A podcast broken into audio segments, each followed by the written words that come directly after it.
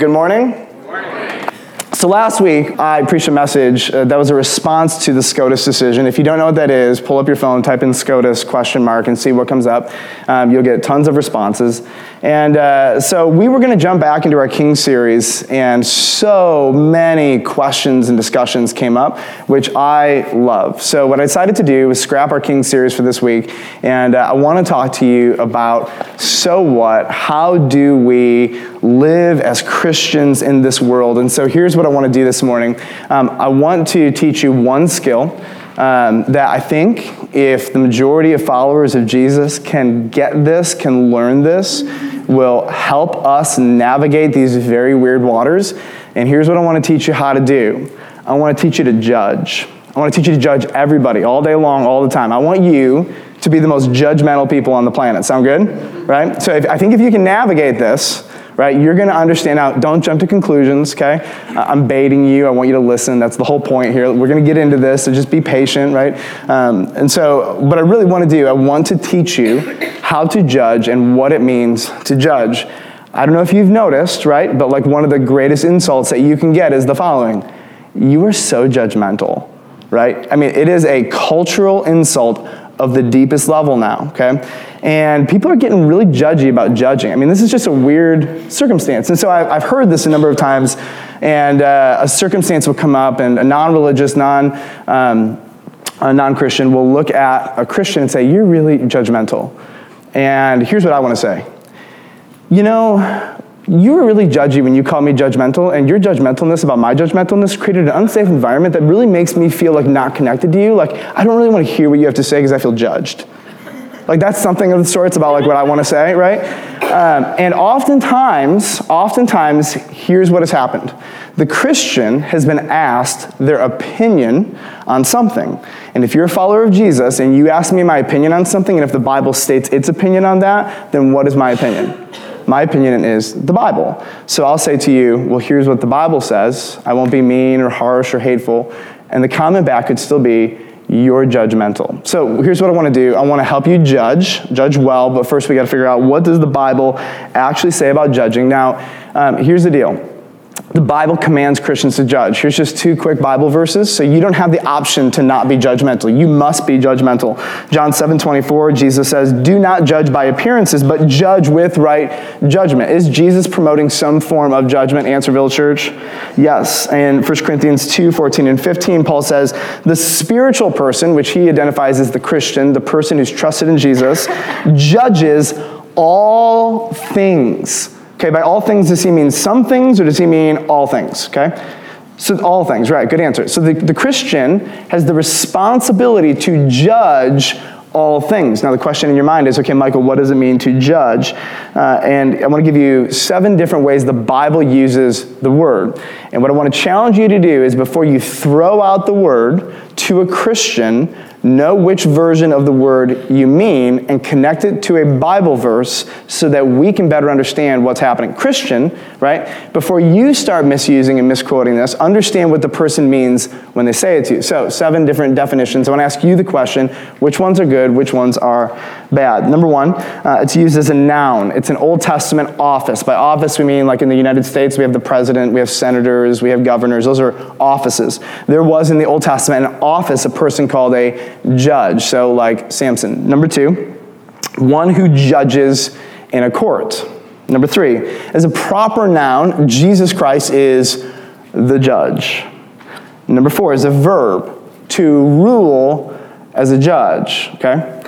Number five, as a verb, to discern using rationale or a standard. I got to explain this because you got to catch this, right? There are some things, I'm piggyback, piggybacking off of last Sunday's sermon. So if you have not heard it, go back and listen to that, but I'll try to explain some stuff here. One of the things that we said last week is that every person has an authority in their life. For the majority of non religious, non Christians, their authority is the culture. For the Christian, our authority is the Bible.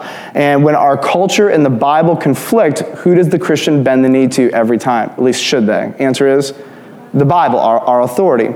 So every time I discern, I discern through the lens of my authority. I'll give you an example. You go into the park, gazebo park in Bartlett, and you see a homosexual couple cuddling. You look at them, and what do you discern? Well, it depends on what your authority is. If your authority is culture, and culture says this is good, right, beautiful, and compelling, then that filter will, will change how you see that actual experience. On the other hand, if your authority is the Word of God, and you believe the, uh, the Word of God says that um, homosexual acts are a sin, then what you're going to do is you're going to see that your authority will filter how you experience that event, and how will you see that. You will discern two very different things. So you can have five people looking at the same event discerning this event very, very, very differently. Okay? And so here's the deal you have to understand that when we say to judge, we are discerning, we are deciding whether or not it is right, wrong, good, bad, evil, best, worst, and we're doing that based on our filter, which is our authority. And this is why we asked the question last week what is your final authority? When you decide what you believe about things, what determines that? Culture? Or some external source outside of yourself, like the Bible or some kind of religious book or something of the sorts. Number six, adjective, like judgmental, being excessively critical or to be condemning. When most people say you're being judgmental, this is what they're saying. This is what they're saying. Now, you might be doing number five, which is to discern using your standard, which is the Word of God. There might not be one condemning or critical part of your heart, but many people, many Christians, act out number five, the verb, and they get called number six, the adjective. Does that make sense? And when you get called the adjective, you're like, no, no, no, no, I'm just discerning, right? But sometimes people's cultures do not permit you to do number five. They, they, they have to see it as number six. So if you're listening to this, I guess pull up the keynote. Number seven. I don't think this is really a word, but I'm going to make up a word because I think it catches the spirit of what happens. Judgingly as an adverb, right? Uh, this is describing a negative attitude and expressing one's conclusions or judgments. So I can look at somebody and I can conclude something with a kind attitude or a judgy attitude, right? I can be like, uh, hey, I really like your dress, or yeah, I really like your dress, right? You get the difference? And so it's the way you do something. And so the adjective, adjective describes what you're doing, but number seven, the adverb describes how you're doing it. Now, here's the deal. You got to understand the Bible uses the word judge in a variety of ways, okay? And so there are some ways that are good and some are bad. So now pull up the next slide. Um, yellow is good. Like these are good things that you want to do. Number six, when you are exceedingly critical, I can't think of any moment where you're just critical in a negative way that that's ever going to be positive. Some people are just negative Nancy's and they're critical about everything, and it's just not a positive thing. Now, I put condemning in green because we're going to get there, but there is one circumstance where a Christian can cast some verdict of condemnation over somebody. And we're going to get to that. We're going to see that. Where there's one specific scenario where the Christian can actually be judgy. Okay? They can actually cast a judgment. Now, you may not know what that is, so just wait to the very end and we'll get there. And number seven, the adverb, um, just to be a judgingly condemning, like critical human being in the way you live your life. Um, unfortunately, and I've watched in person, on Facebook, on social media, I've, I've, navigated dialogues, and I really believe that, that Christians are missing how to do this really well. Okay, so I just want to help you, I want to encourage you, and if you don't agree with the Christian stance on this, we love you, you're welcome here. Um, and maybe this is an opportunity for you to not put Christians in a box and call everybody who judge you who doesn't disagree with you, but actually listen, what does a Christian mean when we judge? Does this sound good? All right, good. So I want you to open up your Bibles with me to Romans chapter 1. Um, I need to give you a couple pieces of context, two pieces of context, and then we're going to get into the actual text that we're going to be studying here. I'm going to put the text on the screen for you so you can see um, what's happening. To start in verse 1, and they is a very particular group. Um, they are going to come up in purple regularly because I want you to just know who this group of people are, okay? So we're going to talk about they, and here's point number one in context, okay? Point number one is simply this there is way, way, way, way too much at stake for you to reject Jesus. So right now, I just want to talk to those of you who know Jesus, that you know who he is, you know about the gospel, you know that you're a sinner, you may even have a hunch in your heart um, that He is God, He is who He says He is, He died on the cross for your sins. Maybe you're here and you know what the Bible says, and you just think Jesus is a joke. You want nothing to do with him. I cannot change your heart. I cannot change your mind, but I just want to look at you with all the love I can and say, there's way too much at stake for you to push him away. And at the very least, you can at least know what the Bible says happens when somebody knows about Jesus and they push him away and reject him. So here's what it says For although they, who's they? We're going to get there, knew God, or they knew about God, they did not honor him as God or give thanks to him, but they became futile in their thinking, and their foolish hearts were darkened. Claiming to be wise, they became fools and exchanged the glory of the immortal God for images. So, right off the bat, we have this group, the they, okay? And they are people who know about God and reject God. And as you read the rest of the book of Romans, here's who they is. They know the gospel of Jesus Christ, they know it, and they reject Jesus Christ as God, okay? So if you're here and you have rejected Jesus Christ as God, okay? If you have not come to him and given him your life, if you've not come to him by grace through faith, not by works, if you have not come to Jesus, okay? You are they. So here's what happens. Um, therefore, God gave them up. Okay, so for the non Christian who knows about Jesus and then blatantly rejects him based on the knowledge of who he is, God's promise to you is simply this okay, if you don't want me to be your master, I will give you to the master of sin. It's your call. There's not another option. It's not like God says, I'm going to give you to a neutral third party option, okay? That's not the, world, the way the world works there are two options. You're either under the lordship of Jesus Christ or you're under the lordship of sin. You will have one master or another. And so God makes available to anybody who will, anybody who wants to come to Jesus, He says, Come to me. Anybody, you can come to me. And if you don't, if you reject Him based on who He is, He says, Okay, I'm going to give you over. I'm going to give you up. Now, is that fair? Everybody say yes. If you reject Jesus and He gives you to the other side, that's pretty fair, right? Right? So, all right, we'll keep going. Just want to let you, this is not a matter of injustice here. Therefore, God gave them up in the lust of their hearts to impurity. Did God make up impurity and throw them in it? No, the impurity is already there. God offers us redemption and healing. And they said, No, I don't want that. And he says, Okay, but the problem is there's impurity in your heart, there's lust in your heart. And you say, I don't want you. I want to do it my way. I don't believe in you. You're a fairy tale, whatever else. And he says, Okay, fine. Then I'm going to give you over to the lust of your impurity. I'm just going to give you over, and that will be your master to the dishonoring of their bodies among themselves. Now, if you're a non religious, non Christian, and you're um, participating in some kind of, we'll just say, extramarital um, sexual affair, like uh, we call it a non marital affair, right? You're not going to actually see that probably as bad. Let me clarify my words because I'm hearing what I'm saying and thinking, I'm confused if I'm you. Okay. If you are a non married man with a non married woman and you're in a sexual relationship, the culture generally says good for you, right? Are we better now? We clear? Okay, good. Uh, now you're going to look at that and you're not thinking to yourself, I'm dishonoring my body. You actually think to yourself, you're doing something good and right and healthy and exploring your sexual desires. By the way, we're consensual and we're of age, so it's fine. Now, the Bible says God gives you over to that, so you start to think what is actually wrong is right and okay.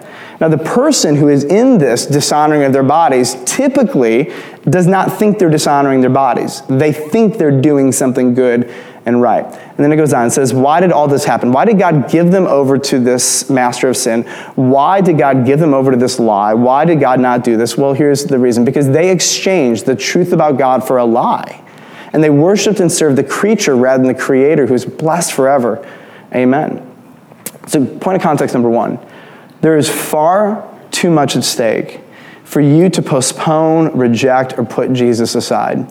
Because his promise to you is that if you do that, I will give you over to this, and sin is a terrible master. That's context number one. So you got to get that in your brain. Point of context number two. The Bible does not pick on homosexuality. We talked about this last week, okay? Um, and so we're going to read this. We're still talking about them, the they, okay? We're going to see them come up in purple here. And uh, you're going to read this, and if you stopped here, you would say, The Bible is so judgy, okay? Um, God is so judgmental. Why does he pick on us? And here's what it says For this reason, God gave them up. Who is them? Those who have rejected Jesus. To dishonorable passions For their women exchanged natural relations for those that are contrary to nature.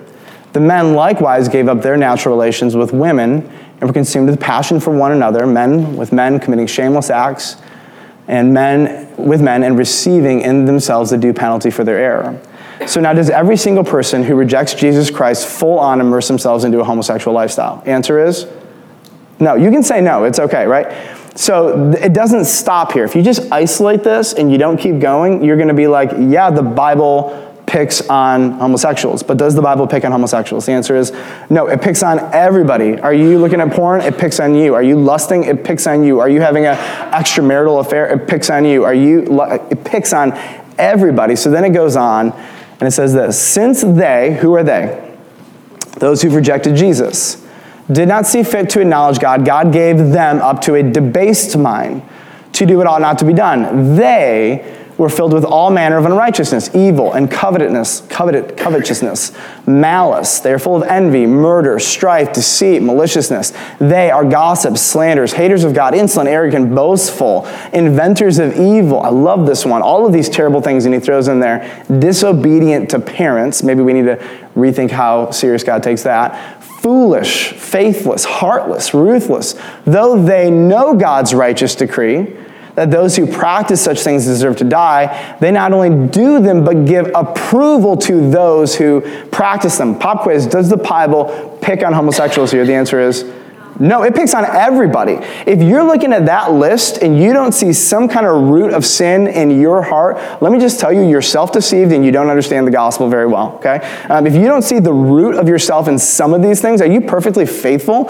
Um, are you never foolish in any way, shape, or form? Have you never disobeyed your parents? Have you never been haughty, insolent, arrogant? Have you never ever conjured up an idea that wasn't pleasing to God? Right? If you can't look at this list and see a piece of yourself in it, you're missing something very, very important. Now, here's what I want to do I want to get to my text. We got some context. We good? Ready?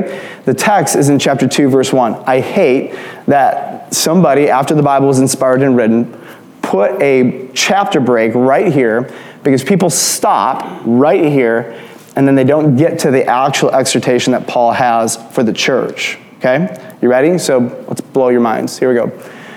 Five facts to remember when judging. Remember, you are they. Catching it? Remember they. Purple they. You are they.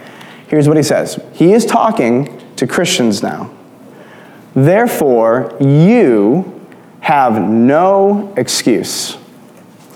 Oh man, and by the way, women, students, children, you have no excuse, oh man, every one of you who judges for in passing judgment on another, you condemn yourself because you, the judge, practice the very same things. Now you're sitting here saying, I have not given myself full over to malice, unrighteousness, disobedience to my parents, homosexuality, lust, fornication, whatever you name the list of sins. But here's what I want to just like help you understand. The only difference between you and they is number one, Jesus intervened in your life, right? And you're a little bit farther ahead. Or for some of you, a lot of it because you've been walking with Jesus for a while. But that same root that compels somebody towards deep, deep, we'll say adultery, is the same root that compels you to lust in your mind. And it's called lust. It's that little root of lust. And so when you point your finger over there, you first need to remember I was them. That was me and it still is me to a degree. That rhymes. That could be like a poem right there, right? Uh, there is still a piece of me in what they're doing. Now, everybody's getting a little uncomfortable, and I just like, I'm, I'm way better than that. No, you're not. You are they, but just to a different degree, and you're forgiven, so there's no condemnation from God over you in any way, shape, or form. But what does he mean here by judge? Okay? Here's what he means do not cast a final verdict over someone's life before the true judge, Jesus Christ, casts the final verdict. Because you don't know the final verdict. You do not know. The final verdict has not been laid out yet. The final verdict is yet to be distributed. And so here's what he's saying. Okay, if you want the final verdict to be laid out on them, here's the deal. Then I'm going to enter into your life and prematurely judge you based on the standard with which you judge them. Because if they're guilty for these things, you do the same things and you're guilty for those very things. Now, this is awkward if you're in the church in Rome, okay? If you're in the church in Rome, you're probably looking at all of this sexual perversion and perversion of so many different levels going on, and you are frustrated, disgusted, you're angry, you don't want your children growing up in this corrupt environment. They're persecuting you. Your friends and your family are on the receiving end of more hardships than any Americans in this room can possibly understand. And so Paul enters into you call like what we're experiencing between conservatives and liberals on the issue of same-sex marriage vitriol. I mean, this is pure just ugliness going on in this culture. Absolute animosity between, um, we'll call it the cultural elite and Christians, okay? And so Paul enters into this heated environment and says, Christians, Christians, chill out for a moment. I get your anger. I get it. You are discerning truth from error. When you look at their life, you're doing what you should be. You're identifying sin as sin, right? But here's the deal once you jump from discerning to condemning, you have made a leap that is inappropriate for you to make. And the reason is, is this because, first of all, you're not given the authority to condemn. That is not in your jurisdiction. Do you want to have the authority? Give me an amen, people, right? Do you want to condemn a lot? That's just, it's in our nature, right? But that is not our, our responsibility, is to stand over someone in condemnation of their soul. That is God's job, okay? It's a very fine line. Now, I could look at somebody, and it might be true. I might be able to say to you, you are judged to hell, right? And they may, if they died in that moment, go to hell. But that's still not my responsibility to cast that judgment of condemnation on them. Now, we're going to keep going because some of you are thinking, but, but, but, but, but, but. You got to just do me a favor. Let me get through the whole sermon, okay? Because I'm going to temper each side of this argument. We're going to go back and forth, and I'm going to try to not let you pendulum swing. So, number one, remember you were there. Number two, remember God is the one who condemns. Verse 2, he says, We know that the judgment of God rightly falls on those who practice such things. So, who's the judge? God. Who is the condemner? God. So, is it your jurisdiction to judge or to condemn? I'm going to give you some clarity here, okay? The non religious, the non Christian, the person who does not believe in Jesus Christ, is it in your jurisdiction to be their judge or their condemnation? Answer? So far, the answer is no. Verse number three, remember your plank, your speck, or whatever. Do you suppose, O oh man, you who judge those who practice such things, and yet do them yourself, that you will escape the judgment of God? So here's the deal, right? You may not totally like what Paul's saying, but what he's trying to do is he's entering into a really judgy Christian community that's thinking more highly of themselves than they ought to think. He's entering into this community that forgets they are they. Before they were followers of Jesus, forgiven and cleansed and given the Holy Spirit, they were they.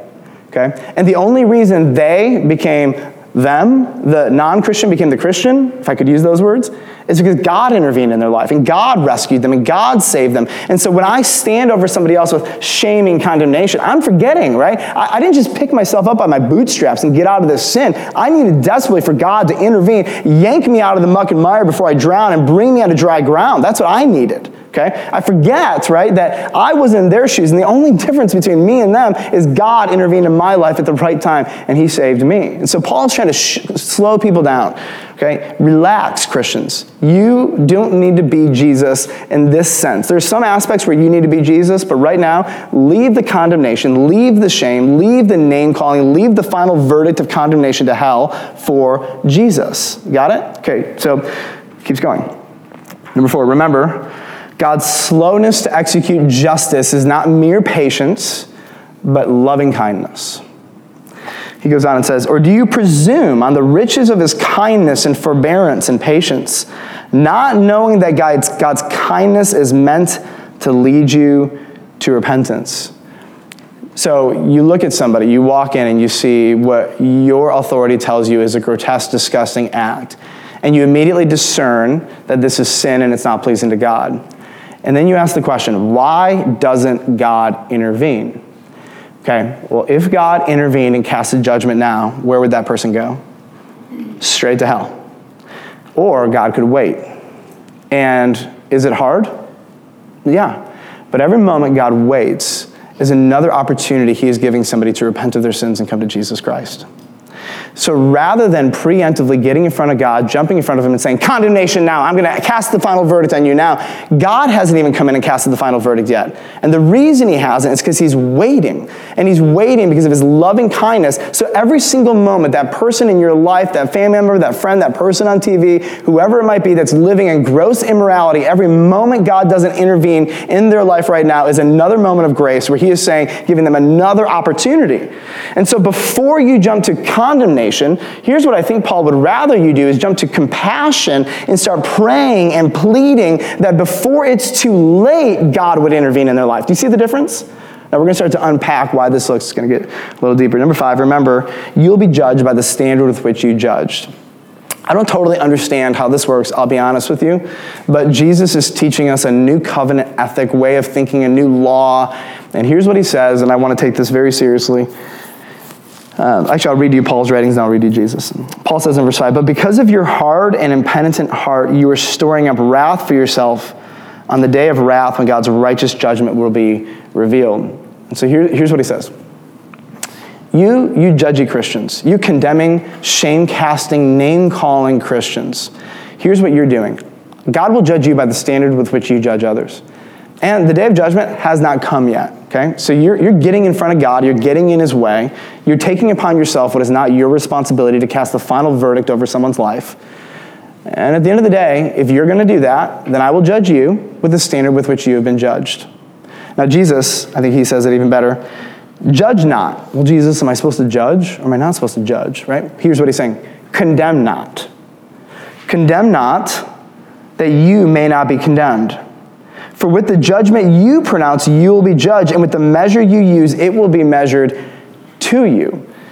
And here's what I think the combo of Jesus and Paul do. As we interact with non Christians, we slow down the condemnation train. We slow down the train that casts fear and shame and all of these things around them with our words. Do you understand that? Because is that our responsibility to cast condemnation and shame on them in that moment? The answer, Village Church, is no. Who will condemn? Who will put to shame those who've rejected Jesus Christ? His answer is God will. Jesus will, right? Are you Jesus? Last time I checked, none of you are. I'm definitely not. Here's what he wants to do. Like, if you think your culture's hard, try being a Christian in first century Rome. And these are the words that Paul enters into this community with. And he says, Everybody chill out. Now, I can hear your question. So, am I supposed to put up with it? Right? We'll get to some of your questions. Uh, number two here, I want to take you to another text of scripture that will help train you in how to judge. And it is in 1 Corinthians chapter 5, verses 9 to 13. And this is the one category of people I may not judge. Ready? The one category. Here's what he says in verse 9 I wrote to you in my letter not to associate with sexually immoral people so if you stop there, you could step back and say, look, see, I can judge them, I can ostracize them, I can leave them alone. And then Paul clarifies, not at all meaning the sexually immoral of this world or the greedy and the swindlers or idolaters. Since then, you would need to go out of the world. So, pop quiz should you be engaging and interacting with sexually immoral, swindlers, idolaters, and the greedy who are not Christians? Answer is shake your heads yes. Yes right? Where would Paul get this idea? Um, probably from Jesus. He, John 17, 14. I have given them your word, and the world has hated them because you are not of the world, just as I'm not of the world. I do not ask that you take them out of the world, but that you keep them from the evil one. Even Jesus was like, they need to be in the world. That's their mission. Get dirty, get in the world, get messy. And we get this idea in the world, but not of the world, engaging the world while not being stained by the world. Now, that's a whole other sermon, but he keeps going.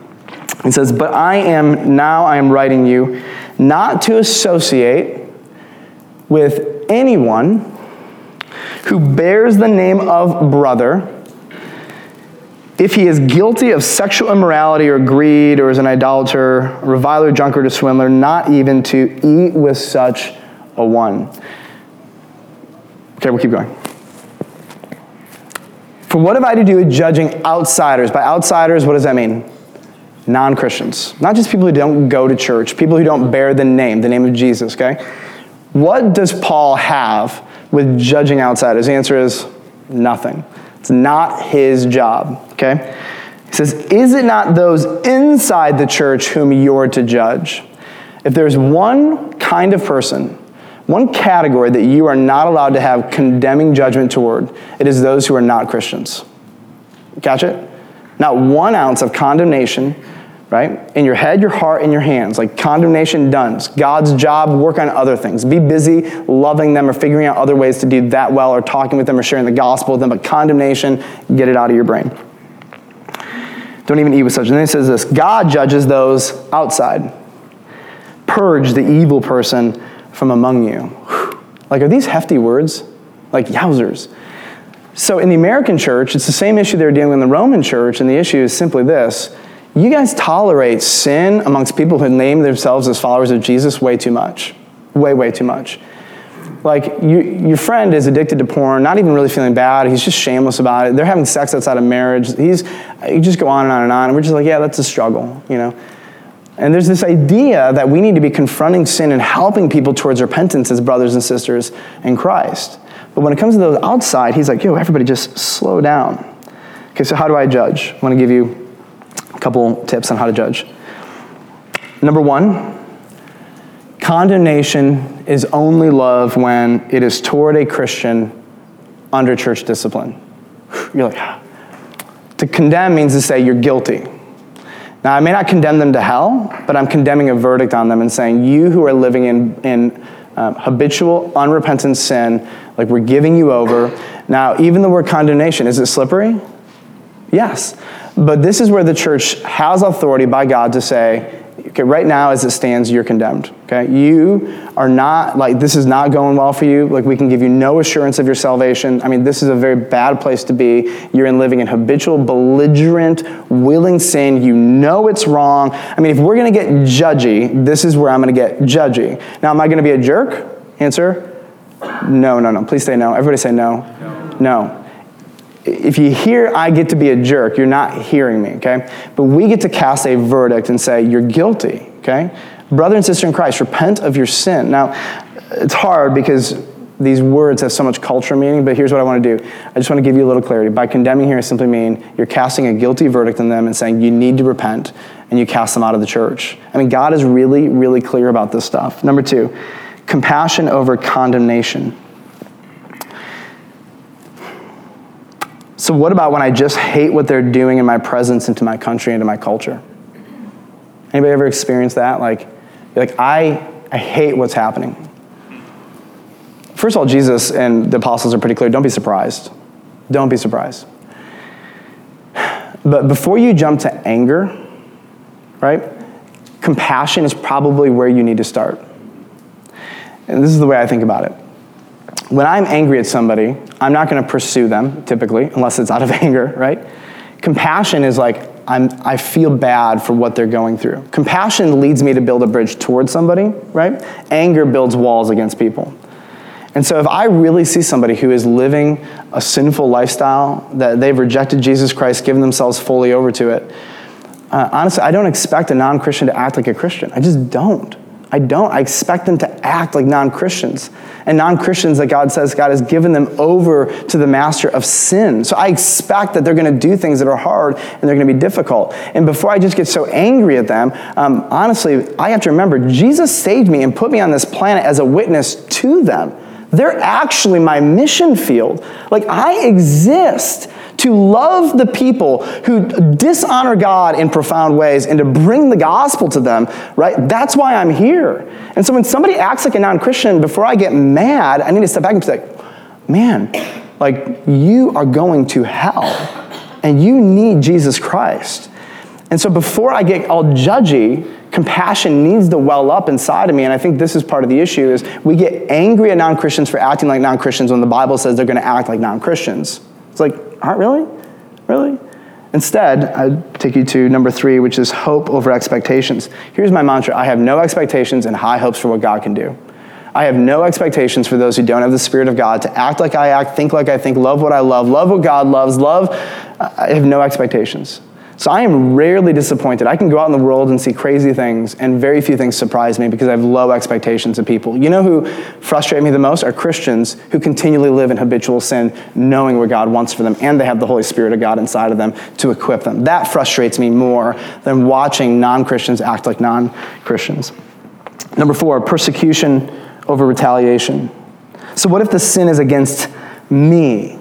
Okay, what if it's not just out there? What if their sin is, is persecuting me? What if I am hurt and wounded because of what they're doing? What if my family is hurt and wounded? So, FYI, when you came to Jesus, you relinquished the right of retaliation. Do you understand that?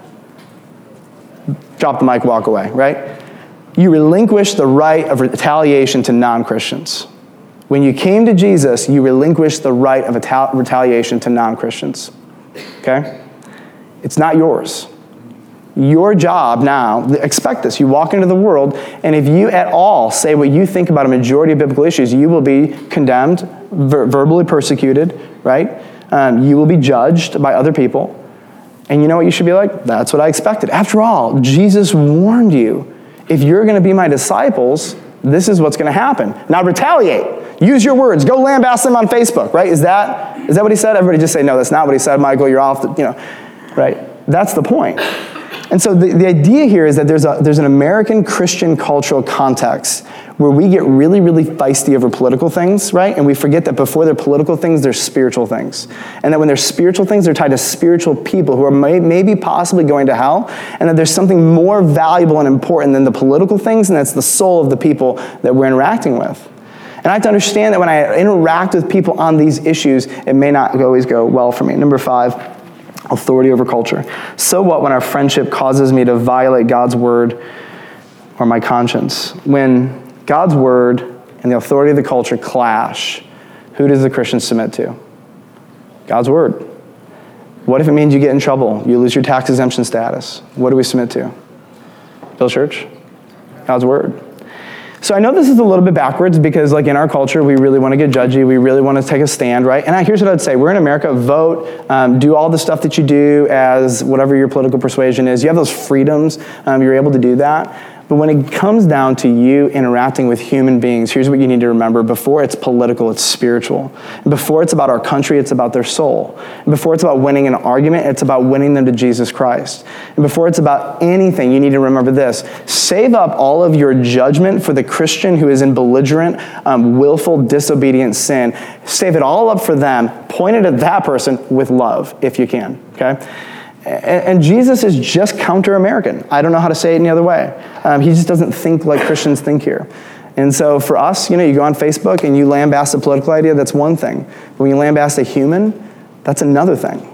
And so this is a distinction that we need to make. So I want to encourage you guys be judgy, judge, discern, use your mind according to the standards of God's word. But understand when it comes to condemnation and casting guilty verdicts, compassion over condemnation works every time. And I wish that my angry words and my condemnation could change someone's heart. But by the way, has anyone ever had their heart changed when somebody yelled at them, called them a name, condemned them, and casted fear and shame around them? Anybody? Anybody? I haven't personally. Um, I'm usually one in a spirit of love. I think it was the Bible that said um, it's the kindness of God that leads them to repentance. Um, I think the Bible also says, I'm joking, it does say this, but the anger of man does not accomplish the righteousness that God desires. So, do you want to make a point or do you want to make a difference? Do you, want to politi- do you want to win a political argument or do you want to win a soul to heaven? Do you want someone to feel bad and shameful or do you want to see them come to faith in Jesus Christ? And how we go about that um, affects uh, a lot of things. All right, let's pray together. First of all, God, thank you for um, being so good and so righteous. You are the perfect, holy judge who discerns all things absolutely, perfectly, and correctly in all scenarios. Um, Lord, you have given us your word so that we might know your mind and your heart, so that we might think like you think and discern everything in this world. Lord, we are to be the most mentally engaged. We are supposed to be discerning thoughts and lies and truth and cultural trends and behavior. But God, you have left condemnation um, to Jesus. And he has not come yet to judge the living and the dead. And Lord, every moment that you wait, is your mercy and your loving kindness so that more people can come to faith. Lord, as I think about people in my life um, that I want to know you, I want to say I am in one part grateful that you have waited a little while longer. so that they can know you and there's more opportunity for their eternal destiny, destiny to be sealed through faith in Jesus. But Lord, I also know my sinful heart and our sinful hearts that, Lord, we want to be the judge. We want to cast condemnation to those who don't know you. God, I pray you would replace our condemnation with compassion. You would replace our hard words with the love of God through faith in Jesus Christ, the gospel message. And I pray you would just teach us how to do this one conversation at a time. And I thank you, God, that when we mess up and we totally blow this thing, that we can come to you and say, We're sorry. Uh, this is part of what it means to be a Christian, to fumble over ourselves from now until the day we die. So thank you for being so patient and kind and gracious with us. And uh, God, I pray that even just because of this sermon, you would soften our hearts to maybe somebody who we've been angry at that doesn't know you. And so, Lord, I pray that you would teach us to grow in compassion. Um, we love you, we worship you, and we thank you in Jesus' name. Amen. Amen.